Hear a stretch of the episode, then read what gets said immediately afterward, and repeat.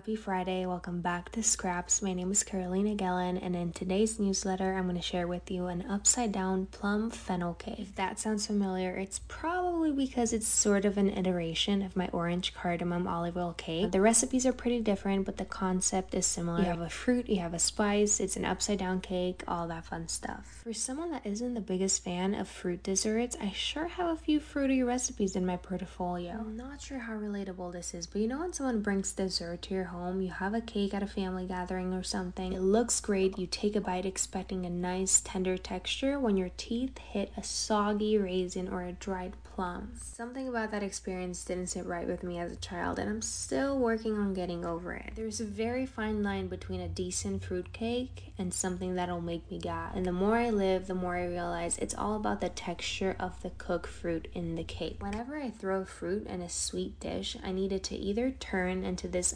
undetectable mush like a mashed banana in a banana bread. You get the flavor, but you don't get the texture of mushy banana. Either in a jammy, melt in your mouth deliciousness, similar to fruits in a tarte tatin, but nothing in between. I don't want like a partially cooked apple cube that's still raw in the middle. It's kind of mushy, kind of soft, but still kind of crunchy because it's still raw, or a thick slice of actual banana in a cake. See what I'm saying? Of course, it also depends on the fruit, but I won't get into that today. Now that I'm done hating on cooked fruits and cake, um, I have some good news. Today's cake meets all my requirements for a fruit cake. It's an upside down plum fennel cake. It has a gorgeous ruby red color, a subtle minty fennel flavor. The plum layer just melts in your mouth, and the cake itself, it's amazingly moist and tender. Every cake I've tested for this recipe was gone in less than two days. I'm not even joking. It's a tiny cake that works well as a sweet breakfast, a quick snack throughout the day, or a dinner dessert. Now that we're done rambling about the cake, let's move on to the actual recipe, which is written in the newsletter. That's just a heads up. You have everything written down, you have the instructions, ingredients, substitutions, everything you need to know, it's there. The cake itself uses pretty modest ingredients. You might have to go out of your way to get almond flour or fennel seeds and plums, but other than that, I'm pretty sure you already have everything you need. The recipe starts by preparing the pan, lining it with parchment paper, and all that fun stuff. The first step is to prepare your pan. Again, this is a small cake, so we're using an 8 inch pan or a 20 centimeter round pan. You could use a loaf pan and want to double the measurements. Again, be my guest. Feel free to use a larger pan in that case. In this next step, we're going to take care of our caramel, which is usually essential for an upside down cake. You want the fruits to cook in that juicy caramelly goodness get nice and jammy and soft. So we need caramel. How do we make that? All you need to do is melt sugar in a pan. I know that sounds easy, but it can be a little bit frustrating sometimes. So bear with me. I don't want that to happen. I want you to be in control of what's happening and learn how to deal with cooking sugar. There are two ways to cook caramel a dry one and a wet one. The dry one involves cooking the sugar on its own until it liquefies and caramelizes, and the wet one uses water in the process, which makes the sugar more prone to crystallization, and it's honestly my least favorite method. That's why I always recommend the dry method. It's much easier to save your sugar and prevent it from clumping or crystallizing or doing all the funky stuff sugar does. Simply start with a dry saucepan on medium heat. I usually use a stainless steel pan. I add the sugar and wait for it to melt untouched. Don't leave the pot unattended, by the way, at any point. Things can go south in a few seconds, so you want to be there next to it at all times. For the first few minutes, you're simply waiting for the sugar to melt. You will notice the sugar starting to liquefy around the edges and slowly liquefying its way to the middle of the pan. Don't go in there with the spoon and mix it all together or a whisk or anything like that. Something you can do though, you can gently tilt and shake the pan to prevent the sugar from burning in one spot and help it move around the pan without actually mixing the sugar. Roughly mixing the sugar with a spoon or spatula will help form clumps of sugar or encourage crystallization, which we certainly want to prevent. One more thing about caramelizing sugar, you have to know when to stop. It's not that hard. We're aiming for a deep amber color, not too light and pale, but not too dark and burnt. Remove the pan off heat as soon as you see the caramel amber color. Keep in mind it's better to stop sooner than later. The sugar will continue to caramelize off heat due to the residual heat in the pan. So you can always place it back on heat for a few more minutes if necessary, but you can't really bring burnt sugar back to its non-burnt state. If you ever happen to burn sugar, what you should do is pour water on top of it and let it dissolve. That's how you make burnt sugar syrup. I actually made some this week because I burned a bunch of sugar and it's great for coffee